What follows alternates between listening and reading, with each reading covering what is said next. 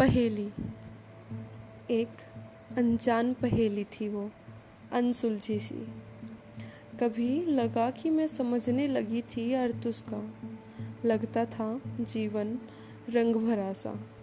कभी फिर से पहेली बन जाती थी वो, और बेरंग जीवन में लगता था तब।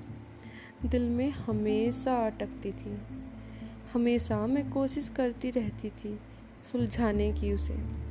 जितना सुलझाती, वो उतना उलझती जाती थी।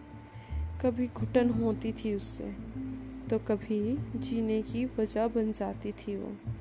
हर कदम पे हर घड़ी साथ रहती थी, पर दूरी थी बहुत।